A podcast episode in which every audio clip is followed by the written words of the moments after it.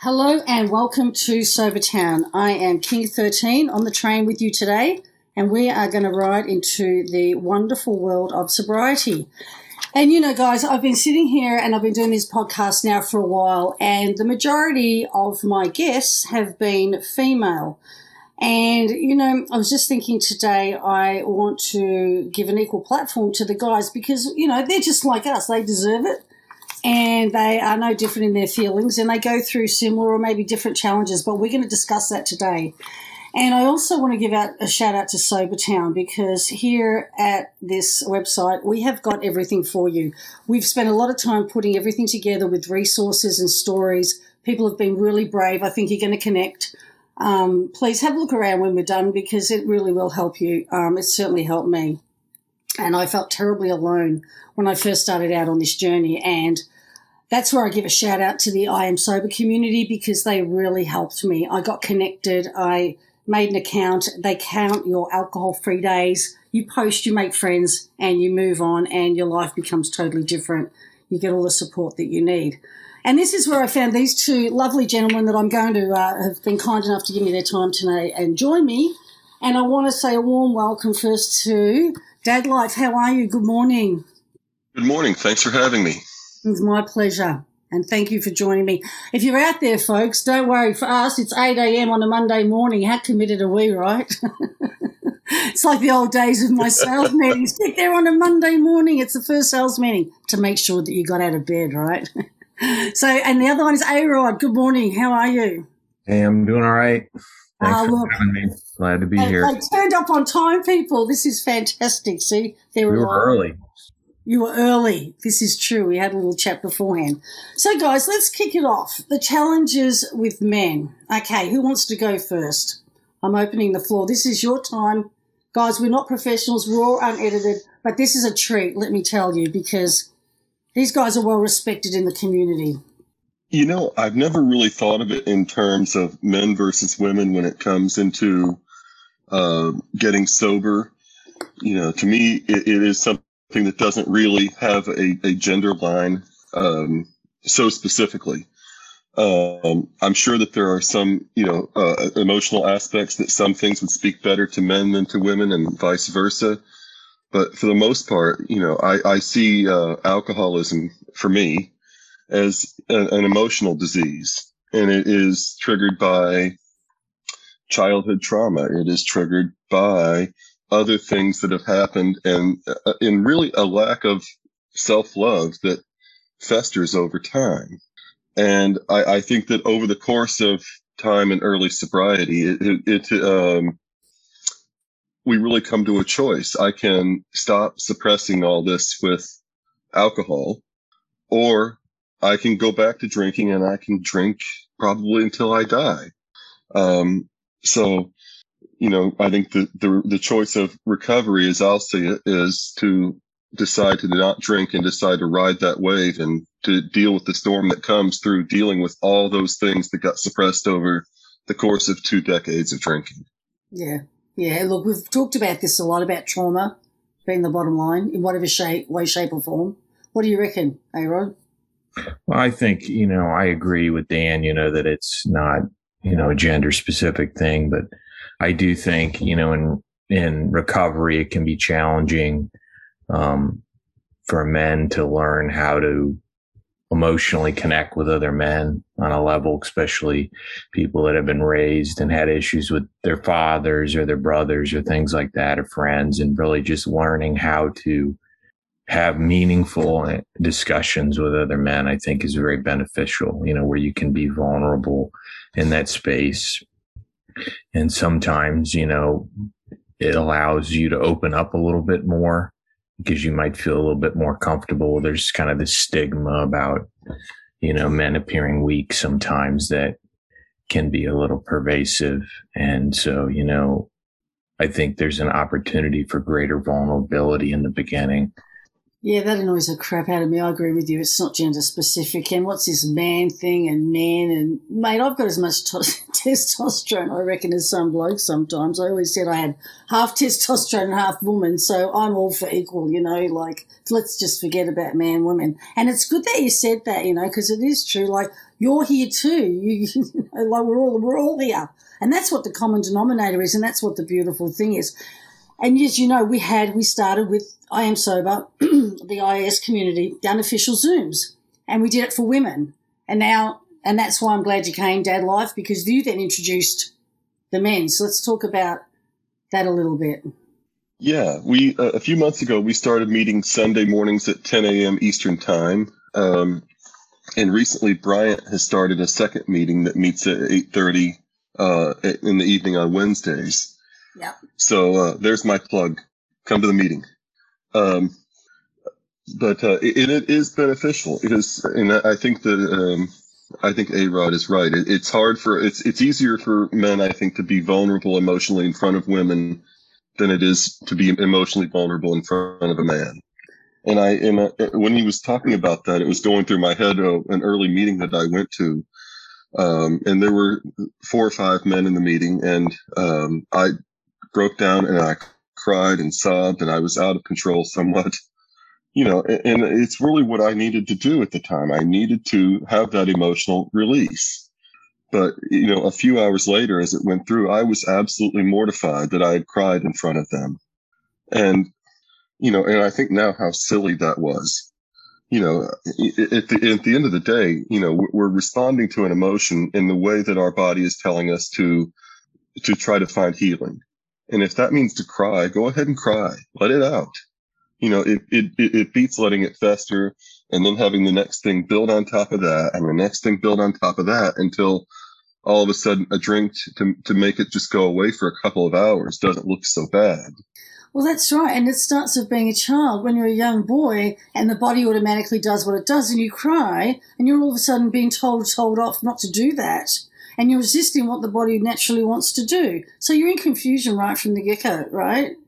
That's right. That's how I feel. I was told as a little girl, my mum said, I remember my mum saying to me, crying over, you know, films when I was a little girl, like five, six. She said, What are you crying for? There's cameraman there.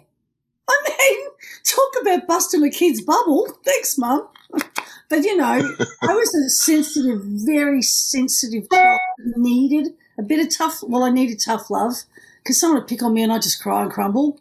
So, you know, again, that was whatever that response came from, it was there. Whatever your responses were as children were there for whatever your environment. And that's where it does get back to your environment and your childhood and the trauma and everything that encompasses. If you grew up with alcohol around you, which I did, maybe you guys did too, for a part thereof, then didn't. You know, life changes. I mean, as you grow up, but it's, it, yeah, the, and I'm glad you are doing the men. I think it's fantastic because I've had some of the men, and one's similar age to me, and he said to me, I've had him a couple of times in breakouts, he goes, I love being in the room with you women because I can just be myself. That's what he said. Isn't that good? And I said, that's bloody fantastic, mate. Go for it. The floor is yours. That's what the rooms are for, right? Whoever needs them.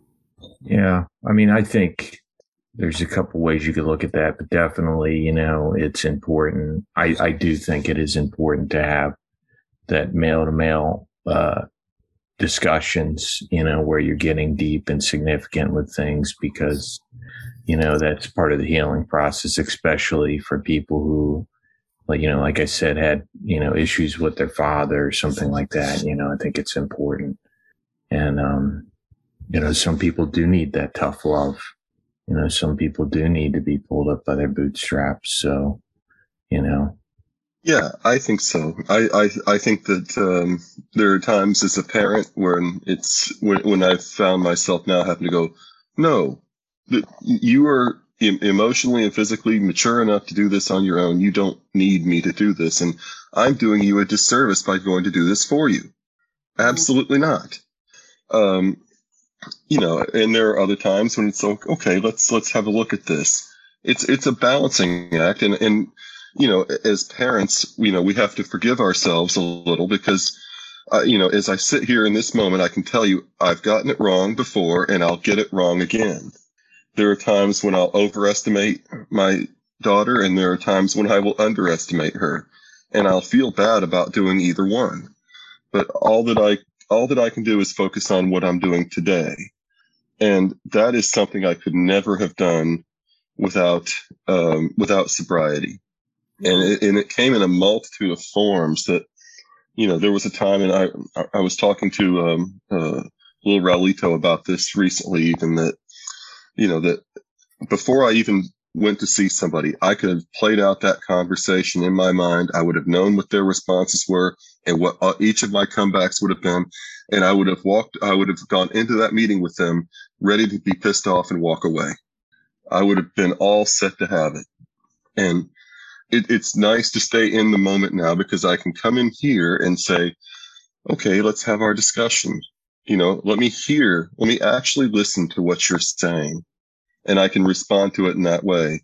And if I respond to one of you in a way that I think was inappropriate later on, I now have the time and the ability that and to not live in, in, in this fight or flight mode that drinking daily keeps us in. And so that allows for that introspection that we need to come back and say, Hey, I was wrong. I should never have spoken to you that way. Geez, that fight or flight God, that's bloody haunted me my whole life. I've just been a runner.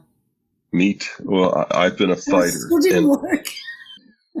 I ended up in Miami it still didn't work. I ran and guys, trust me, you can run around the world, but you can't escape yourself as much as you try. And you're not so bad when you look inside. It's not going to kill you if you just do it gently, right, guys? Yeah, I mean, yeah, that's true. There's someone in the community, like I've seen them around, you know, and they kind of like trigger certain people with their comments. And I've read some of the stuff, you know, it makes sense, you know, and it's like I could see why people get upset by it, but it's like, you know, that kind of like, you know what the answer is kind of in your face kind of thing, you know, and I think there's a space for that, but you know, it just has to be in the right way, you know. I don't know how to really describe it, but you know, you have to choose your battles, you know, who you're going to share things with. So, and think, that's the unfortunate part, right? This is why I hate texting. There's no tonality. Mm-hmm. You can't. Right. Things ambiguous. Everything I say has two meanings. That's what we do in Australia, right? We're sarcastic as shit, basically. And I can read something one way and I can read it another, and depending on the mood, it's how I take it.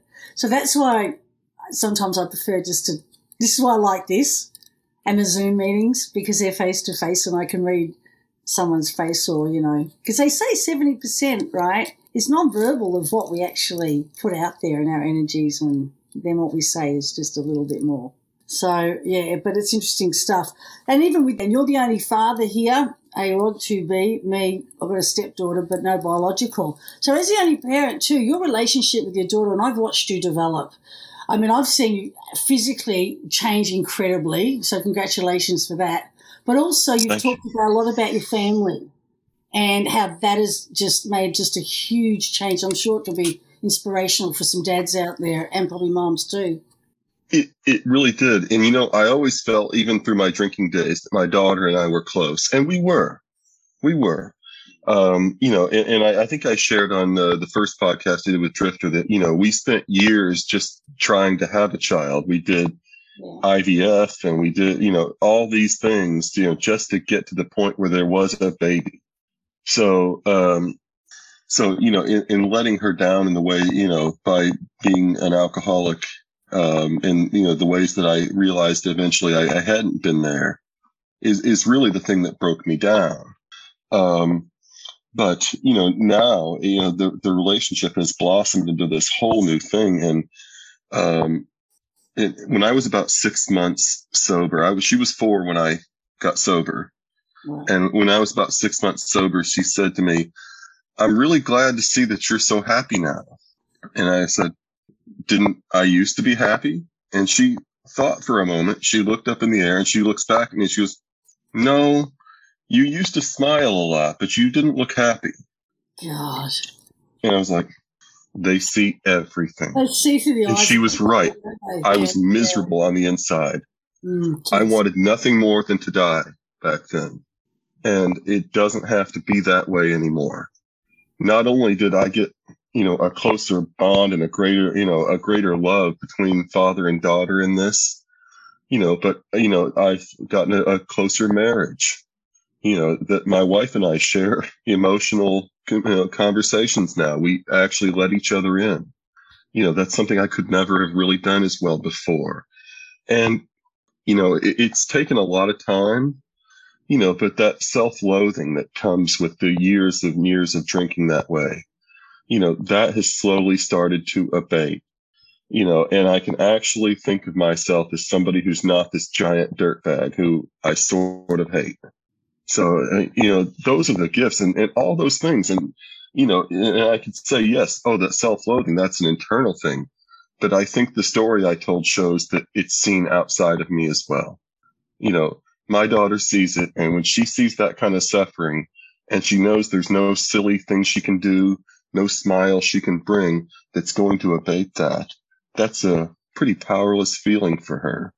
And that is, that is, you know, an unintended emotional trauma that is dealt by me. Mm. But you're going to have a lot of better memory days, so don't worry. You know what I mean? It's fixable. Kids are so resilient. I know I've been there, I've done that, and I look back at separating myself and looking back what I went through and thinking, oh my God, okay, well, you're really lucky to be here. That's great. you know, but you survived it. They're really resilient. I mean, I came out to Australia by ship and spent six weeks on a ship, and that was something in itself, you know, migrating. But yeah, I mean, and I was only seven when that happened, so that was a weird experience being leaving a country and going somewhere else. But I mean, kids are great, aren't they? And you look back now, and especially dads and daughters, like my husband and his ex wife, they adopted a daughter from China um, 12 couples got on a plane and they went um, to China. And I actually had worked in China, but much later years, and came back with 12 girls because of the policy, the one, the one girl policy. So, or the one, whatever it was one kid policy. So yeah, um, and today she still keeps in touch with some of those kids, but he has such a special relationship with her. And I said to him, and it was because of my childhood, this is why I stayed in America. She was only three and a half, four years old when I met her and I, my father sort of abandoned me and whatever. But you know, I said I'm going to stay here, and the love that they have for each other, it's incredible. It's just amazing, you know. And I said to her, you know, we give her everything. That's it. We got one go at it, and today she's 24, graduated, working in a biotech company, doing great. So I mean, it's really special and it's rare. It really is rare. I hate to say it, but it, a lot of it's rare. So I think a lot more dads are working on it now, and I think it's fabulous. I think there's a lot more acceptance now of a, of a father being involved and not being the career man. Mm. You know, and and you know, where in, in our our role in raising was very peripheral, whereas our role is much more direct these days. Yeah, I don't think COVID. I mean, COVID take the sickness away. Has it been such a bad thing? Maybe not. It's given people more time at home to be with their families and and work that, hey, you know, do I need to get dressed up and go to the office every day and can I function? And, you know, the world will work itself out. But it's been interesting times. A lot of people have said they've really enjoyed being at home. What about you, A Rod? Because you work from home, don't you? No, I don't. I go to the office. We have an office. I can see an office there, and I thought it was just maybe your. Yeah, this, this, yeah, no, I go into an office. Oh, wow. We have an office building so I like, I work from home for a, like a week and didn't like it. So I went to the office. I, mean, and, uh, you probably cut this part anyway, but we just closed the doors down for a while, you know, when it was bad in the beginning, like when you're supposed to like distance or whatever, but we still had people banging on the doors, you know, wanting to get in. I'm like, I can't let you in, you know, this is COVID, you know, we're supposed to be I'm in Ohio, so it's a little bit more lenient here. But um, yeah. Oh, I always well, find that interesting because most people, you know, the majority of us thought I work from home. Yeah, well, my hubby's just gone back to the office two days a week, and that's just. Well, you see me on the Wednesday zooms. That's me at my office. Yeah, I well, far from here. A home office, like I've got. Yeah. Like, a couple of my girls got home offices with books. Everyone's got. Books. I mean, I could work from home. Sure. Yeah. Books. Yeah yeah. But um, there is something for that though, because when I was in sales, I'd have to get up and do the whole caboodle, look good, you know, to get out and see people. And I found if I was at home, I wasn't as motivated to be on that phone doing things because when I was home, that was my drinking downtime. You know, that was my my time. And you'd get very selfish with our time. I don't care what anybody says. And a doctor once said to me, he said, I've never met anybody who has an alcohol use disorder that is emotionally available. And ain't that the truth? That is the truth. And I thought, no, that can't be. And I looked back and I looked at every single person. I kept checking people. It's the truth. And that's where the difference is, like you said, Dad Life, about being present and listening and actually ping ponging a conversation back and forth, you know, and taking it. And memory.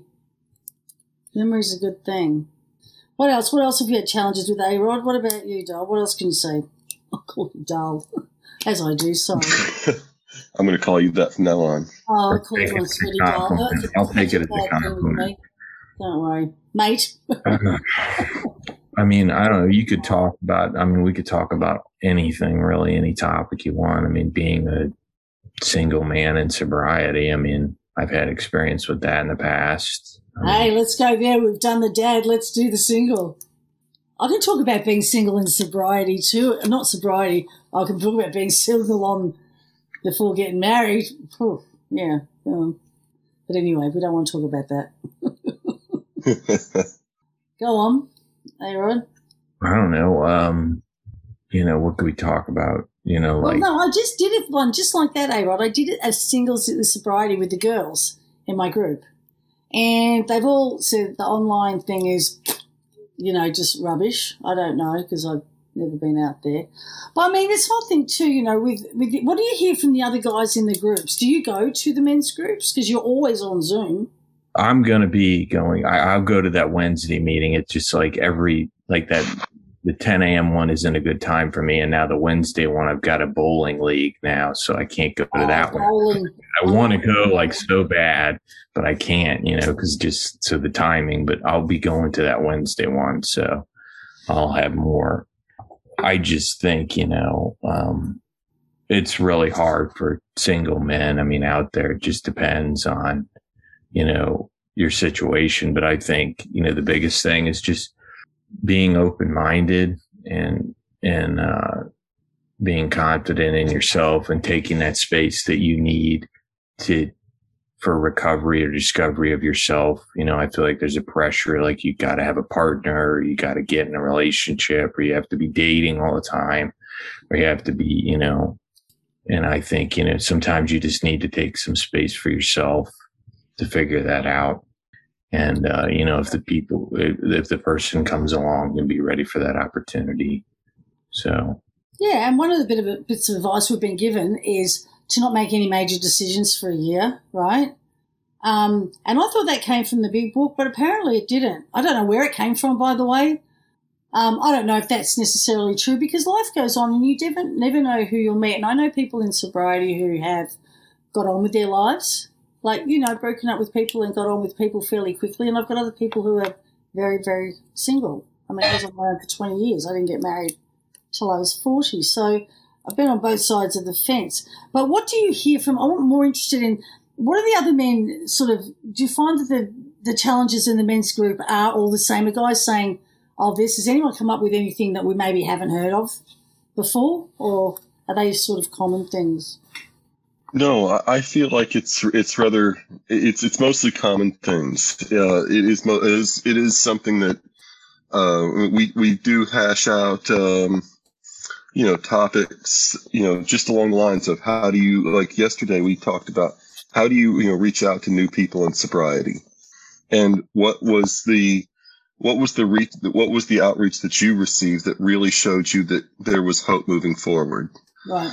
Um, and so, it, you know, it, is an interesting thing to hear, you know, each, what, how each person, uh, sees that and feels that. Um, and to see exactly how they articulate it.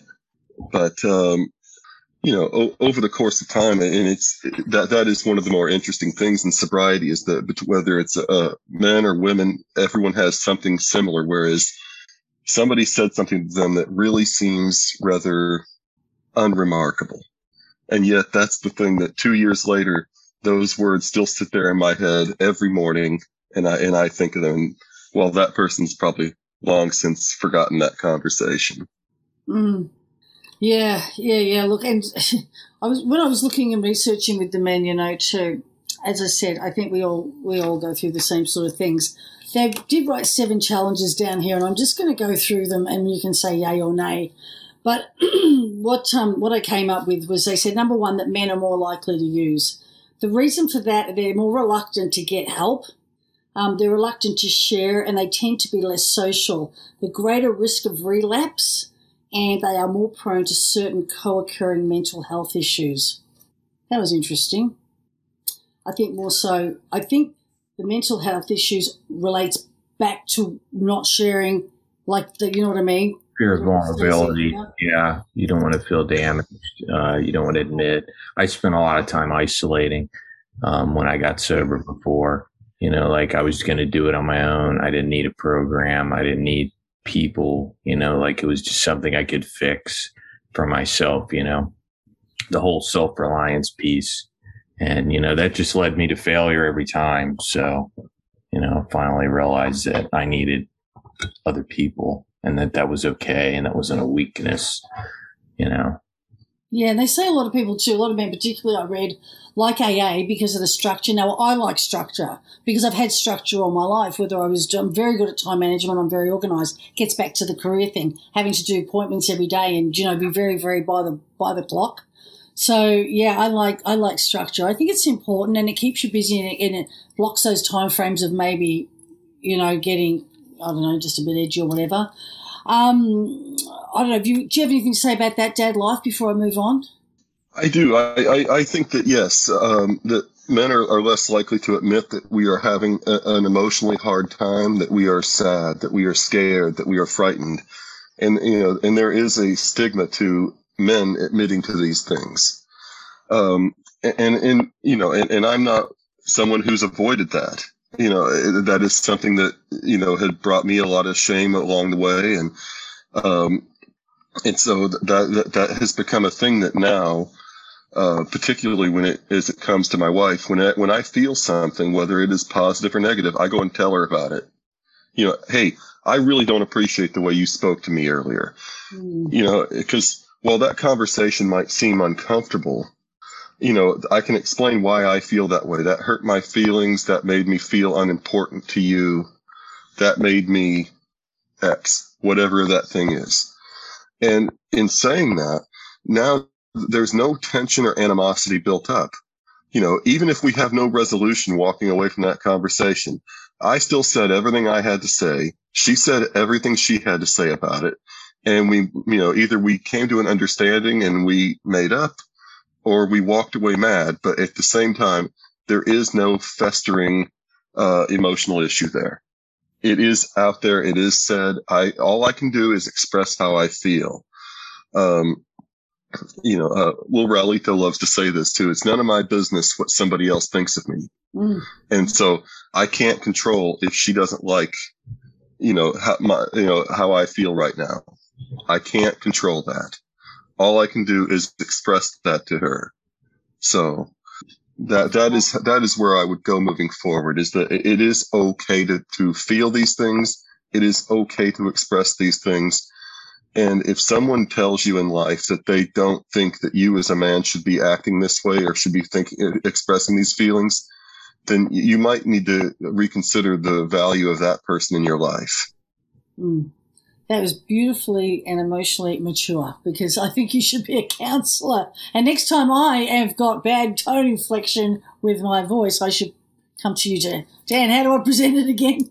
That was beautiful. And it's, that's lovely. That's a great way to get things either open or at least thought about or, you know, that's very beautiful. Very nice. What, what do you reckon, eh, Rod? You're done with that one? We can move on, boys, to number, number two. Um, oh, it said here too, men are two to three times more likely than women to develop an alcohol use disorder or any sort of stimulant use. 60% of cocaine users are men. Why? Because men are less likely to see substance use as dangerous. I thought that was really interesting. And I thought, yeah, I was a scaredy cat. But The possible Pat was like, oh, what's that? Oh, I don't know what's that. They'll probably Drano and kill me. Like, it's true. I was like that at school. I was a scaredy cat. Just, uh, what do you reckon, guys? I don't actually know about the statistics on that. Um, I, I can't speak to that. I never did cocaine or anything like that myself. No, but even getting back to the even the alcohol, right? You look at the women that come to these Zooms these days. Now, women are usually less likely to to come forward in a lot of things. It takes a lot of courage as well. So again, men and women feeling the same thoughts, feeling the same ways, right? We used to get a lot more women at these Zooms, and men are now starting to come to the unofficial, you know, I, I assume, and it's really, really good. So I'm wondering, I think that women are actually right up there equal with men now. I'm sorry, I do. After COVID and everything else, we're getting more and more new women coming in to the women's Zooms, particularly this year. It's really changed again.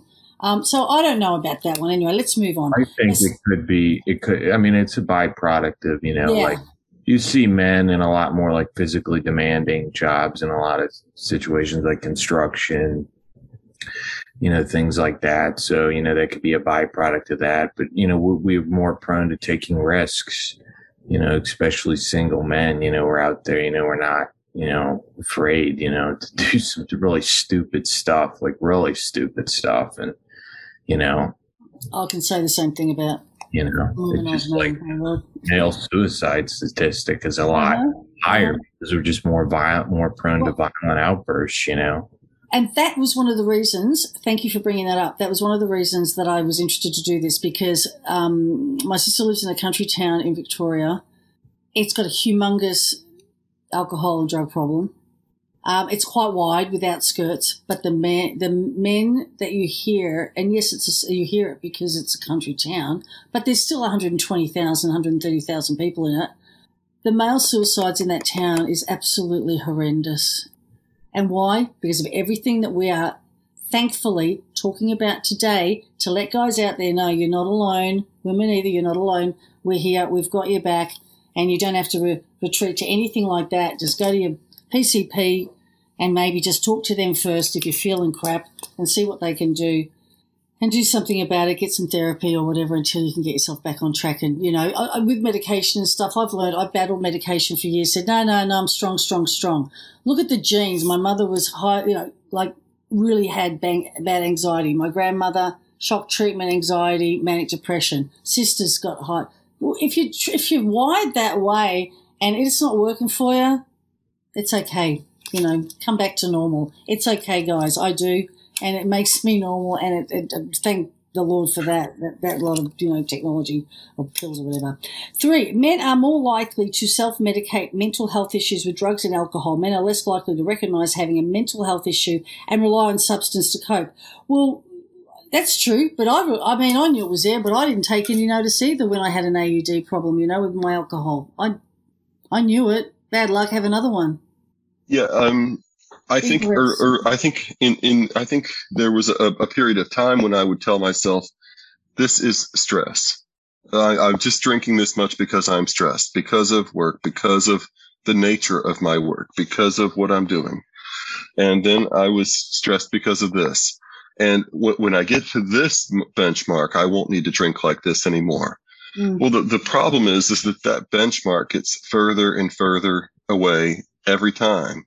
And so uh, the, the the problem wasn't alcohol. The problem was me. And you know, I can say, look, I'll have a chance to take a deep breath and do and be self-reflective and be happy, and all these when I get to here. But if I'm not happy on my way there, I'm not going to be happy when I get there either. And therefore, I'm not going to drink less when I get to that benchmark either, whatever that might be.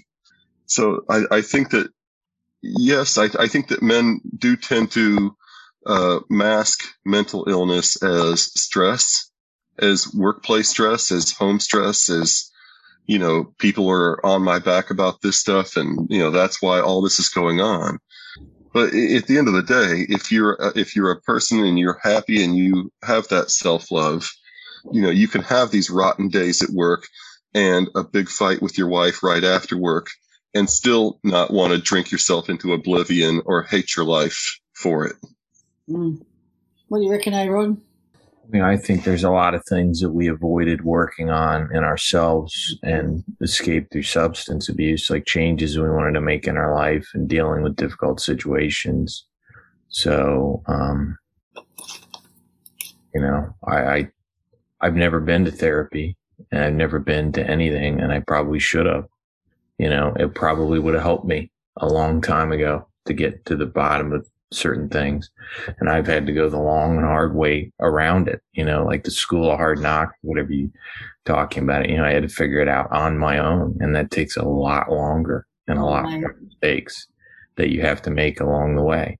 You know, you can't act, you know, like you don't need to act as your own therapist, you know, like it's, it's okay, you know, and that was, you know, something I probably needed to hear a long time ago, you know. Well, it, it's, it, it's also, you know, an issue of getting there when, when you're ready to for right. it. Um, right. You know, I, I, I went to I, I went to uh, therapy. My wife and I went through marriage counseling um, a, a, number of years ago, and it was recommended to me to see a therapist individually afterwards. You know, as that was wrapping up, and um, and so I, I begrudgingly went. And of course, you know, I mean, he asked the basic questions about how much I drink. I lied. I lied all the way through you know, I, I never actually let, I didn't let him see the big picture any more than I let anyone else see the big picture. Mm. Uh, I just wasn't going to let it out. You know, I had to hit rock bottom and start getting, and then I started to meetings and then I had a session with him and I told him the whole truth. I told him about every lie that I could remember ever telling him and everything else. And I was like, okay, you know, and, and now I've actually seen, you know, it's amazing how well therapy works when you actually, you know, try to, you know, be honest with your therapist. so I'm thinking that honesty is the most one of the most important things. Just letting stuff out, learning how to express and get things off your chest. You know, in sobriety. You know, like you don't. Be, like I can recall so many times, like you know, with male friends. I mean, we'd have to be wasted to have a meaningful like conversation, you know, about something, you know, and then you just wouldn't remember it or it wouldn't be like it didn't count, you know, and it's like you need to learn how to talk like that when you're when you're sober, you know. I think that's the biggest thing is getting it out. And yeah, and once yeah. those floodgates are open, you And that it's okay. You know, it's okay. Everyone struggles with things. Everyone has issues. Everyone has fears. Everyone has anxieties you know, and it, it's okay, you know. Yeah. That's what I said. Once you start talking about it, it gets easier to the point where you, you forget about those floodgates opening, you know, in that moment where you are terrified to let it out. And it just becomes normal conversation that you want to do better and learn and share and you know, anyway, hmm. well, and that gets back to number three. See, it says you're feeling vulnerable again, and it makes you uncomfortable, which is very true. We have to get uncomfortable sometimes to make it right. I didn't want to tell anyone anything, but I, my husband knew everything, but I didn't really, uh, yeah, that's a whole other story, hiding your drinking. Number four, you need a strong, sober network. And, you know, more, most important to recovery. And it's true, the, things like Sobertown, IAS, the connections, the Zooms, it just lowers the risk of relapse. We've all said it over and over, connection and opposite of addiction. I think we all agree on that one, right?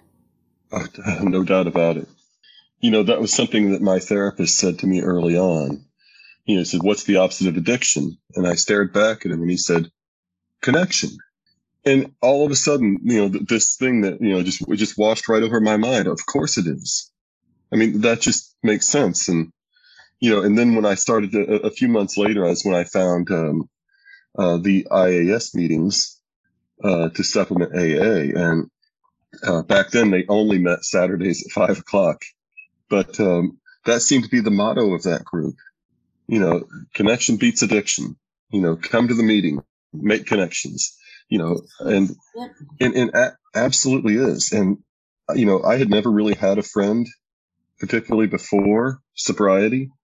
Um, and and I really never understood why people would have friends or or want to actually be close with more than a couple of people in the inner circle. You know, um, but you know the, the the the, friendships I've made, the connections I've built, you know, uh, through AA, through IAS.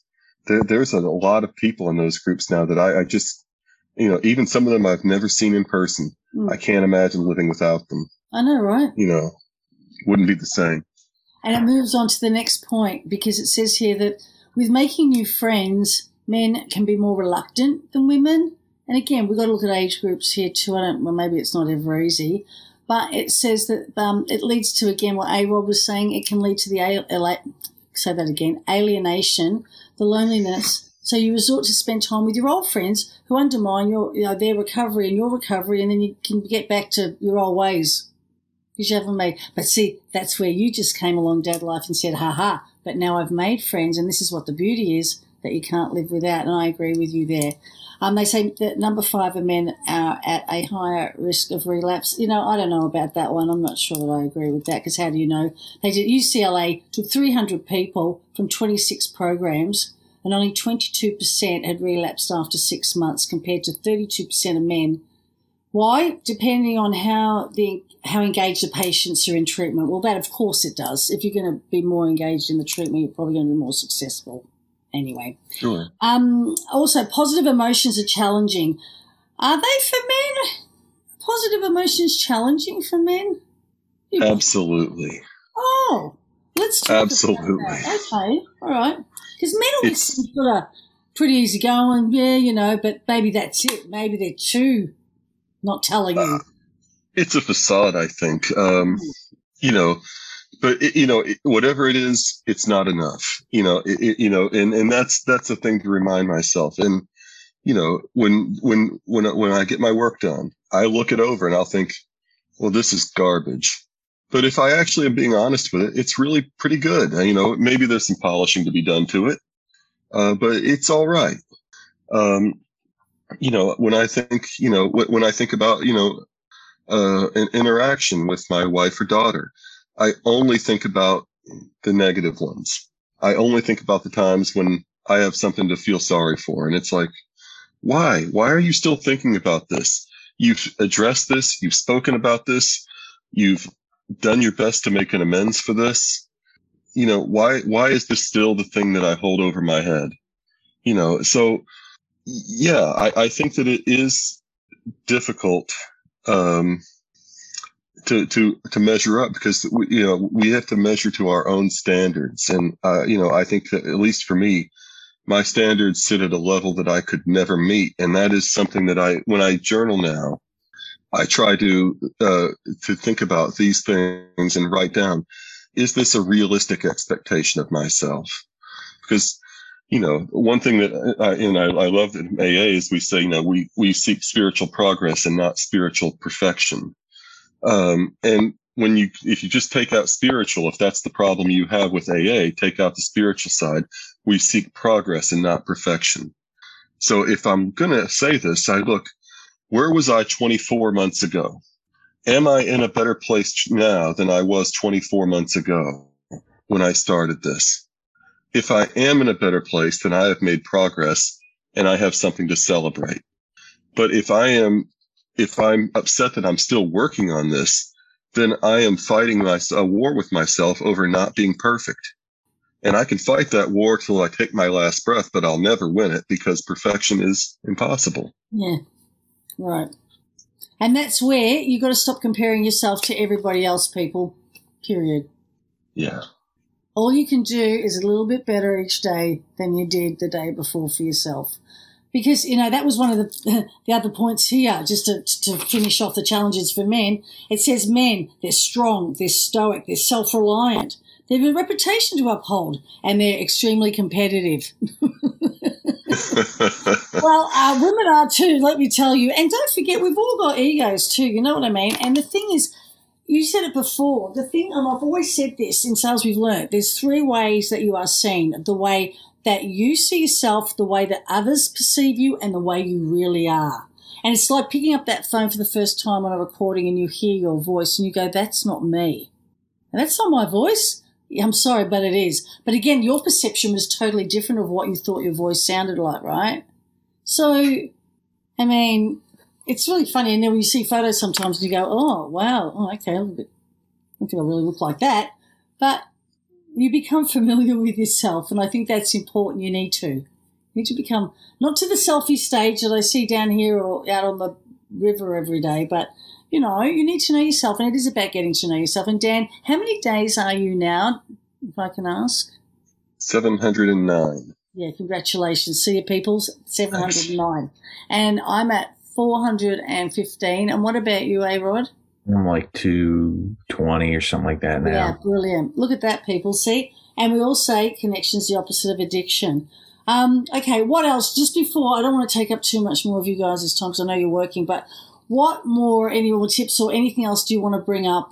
Because, I mean, we can do this on and on, and I hope that we can do more.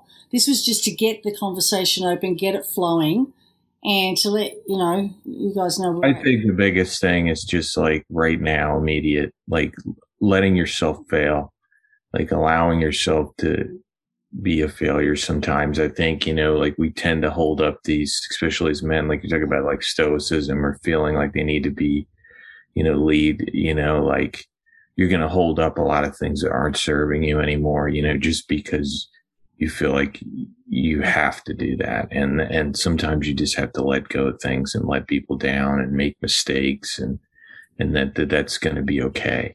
You know, that's part of the learning process. You know what I mean? And, uh, you know, people stick around in your life, then they're meant to stick around. If not, then they're not, you know, and getting things out, you know, getting things out, learning how to, to speak what's on your mind instead of holding it in is very important too. So it's about knowing what you can control and what you cannot. Mm-hmm. Yeah.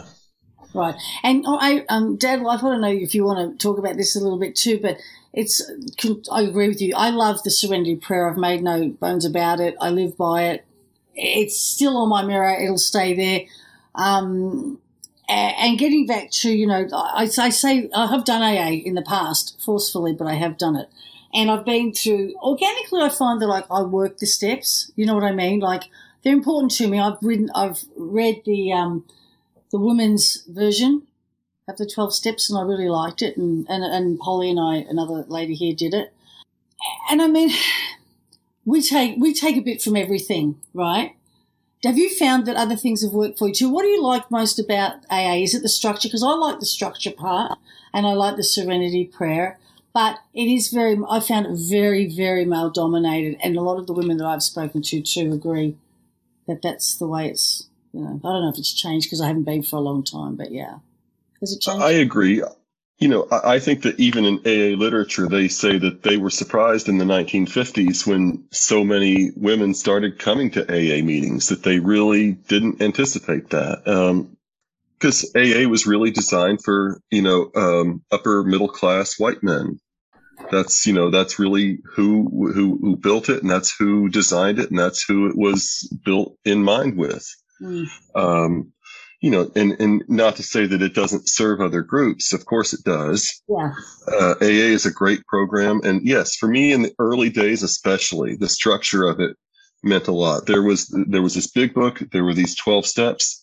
And, you know, I, I, I did these 12 steps and over the course of uh, a little over a year, I did them with a sponsor so that I could, uh, you know, continue to make progress and those things well they were they were painful to do mm. it, it's very hard to look inward and see the things see yeah. all the things that you like about yourself all the things that you don't like about yourself and accept them and then to take those things and look around and see start you know kind of making a list about people you haven't treated well and think about all these things and you know, the, the, the, the trick of it is to, to the newcomer now coming in, I'll tell you that the 12 steps are never done. There's, there's never a finish to this. Yeah. I, I constantly find something new about myself that I, I know I need to work on.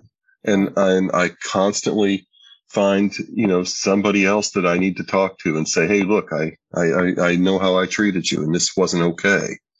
And I understand that now. Um, that you know it, it's a it's a lifelong process. This is something that uh, will continue, and I don't know what it will look like down the road. But I, you know, if whenever I feel that inadequacy, I try to remind myself my sobriety is not even two years old yet. You know, it is mm-hmm. just a small child. Right. There is lots of growing and developing to happen. Yeah, yeah, I'm the same. first year was all about not drinking. So again, that structure was because I was the same. I did all quit lit, all self help, all that sort of stuff. Second year, more emotional, working yourself out. I mean, I've done a lot of that, but just, just, and making it that even keel and you're not your norm. This is my normal life now. I don't stress that much about alcohol. Um, what about you, A Rod? Have you, did you ever do AA? I did NA for nine months, um, in, and some AA in 2017. And like when I, I took so much from it, you know, like, and I feel in a lot of ways I've done some of the steps, but it's something, you know, I, I plan to go back through it and do it again. Yeah. It just like when I think about it, I'm like, why wouldn't I want to do it? Well, you know, that's any resistance to that is coming from the ego. It's an egoic thing. And I think, you know, people just have to kind of come to that themselves. But, uh, a lot of the things that I've learned when I sit back and think, where did I get that from? It was from NA or AA. You know, the whole expectation management is is such a huge tool. You know, managing your expectations and acceptance of yourself where you're at, mm-hmm. like the two big things. You know, in the beginning and even now. You know, so yeah, no, I think that it's that really what it is. It's like putting that, you know, because we have this ego and we don't want to like admit we're wrong you know, like it doesn't want to admit fault. So if you could just set it aside just long enough to allow some healing to come in, you can level up. You know what I mean? But we don't want to do that. We don't want to like rest in a higher power. We don't want to rest in the community. You know, we don't want to believe that we're going to get better. You know, we just want to hold on to our stuff. You know, we can let that down for a little while and, and be vulnerable. Then we can make a lot of progress. And then and then you know it's going to want to come back up. You know for me it's like you know oh you shouldn't be doing this. You shouldn't be in this situation. You know you can go back to doing it on your own you know that comes up and it's just not the truth. You have to remind yourself of that. You know that you have mm-hmm. to be patient. This is a process. So yeah, well, I recently did a little a little test, a little experiment, and I didn't do Zooms for a week. And I tell you what, by Saturday I was ready to get back on. I really missed it because that's my main. You know, besides I, I check in. I don't know about you guys.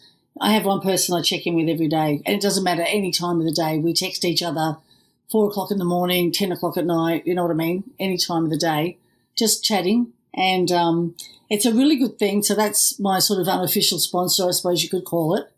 I've done all the steps, and I'm reading another book at the moment um, that this person gave me, and it's twelve. It's after the twelve steps by a lady called Charlotte Kasl, and she actually passed away, and it's terrific. And look, if you can just stay in your lane, like I like to say, I'm a sober thief. I take a bit of everything. You guys probably do too now. That's the beauty. It's available to us now. People are available to us. A global, we've got a global network of brilliance. So, you know, if you want it, it's there. You've got to want it though, guys. That's what I, I keep saying, you know, you can't do it for anybody else. You've got to so so want it, man, woman, or anybody else. Yeah, I think having people to check in with is big. You know, if you if you don't do the steps or don't work the program, just you know, so just that is big. You know, just you know, checking in with people every day. How are you doing? And being honest about it. You know, yeah, I'm having a terrible day. Mm. You know, and mm-hmm. just venting and being okay with that. You know, like just allowing yourself that space you know, to be honest. And you know what? We've got some time under our belt, and this is a bit, this is di- digressing a bit, but it's important. I've had, you know, I, I would say on the runs of runs, a pretty thankful rerun uh, run, but I've been working hard at it, and it's been twenty four seven with me. Last Monday, I had this out of nowhere, that close to just hitting it, getting out of here, and going to a long, long lunch on my own to just have some fun, right? So what I'm saying is beware people, beware. And I, and it was when I didn't actually go to Zooms for a week. It all sort of happened after. And I thought, wow, this is just so telling. So that was my experiment, my experiment. And even to the point where my husband said, how close were you to going? And he said, I really thought you were going to go. And he said, you've been so darn strong. So just stay vigilant because and it's yeah. sort of circumstantial. That's all I'm going to say. All right, guys. Any more tips before we say goodbye? and get on with our days. I know you guys have got to work, and I really appreciate you just spending your time. I think it's terrific that this gets out there. People are not alone. Women, man, we're not alone. We're here to help you. Is there anything else you'd like to add before we say goodbye? Just to to all those who are who are looking to get sober, those who are struggling to get past that day zero mark on the app, don't lose hope. I never believed that I would get past day four, and you, I did it. You can do it too. If you need support, I'm Dad Life. Find me at the 23 month milestone. I'm here for you. You're not alone. Yeah, I agree with what he said. Yeah, and I'm A Rod on the seventh month milestone, and just you know, just keep coming back. You know, just keep coming back. All right. Well, I just I just can't thank you enough. I'm so happy that we got this out there, or we will get this out there in time to a lot more people. We'll do some more. Thank you, A Rod. Thank you, Dad Life. People, please go and check sobertownpodcast.com out. Um, as I said, it's going to help you. It's helped me. I still to this day read podcasts or listen to podcasts, read people's stories, listen to people's stories. And I just want to say thank you. Have a great day, and I will see you again on Sober Town.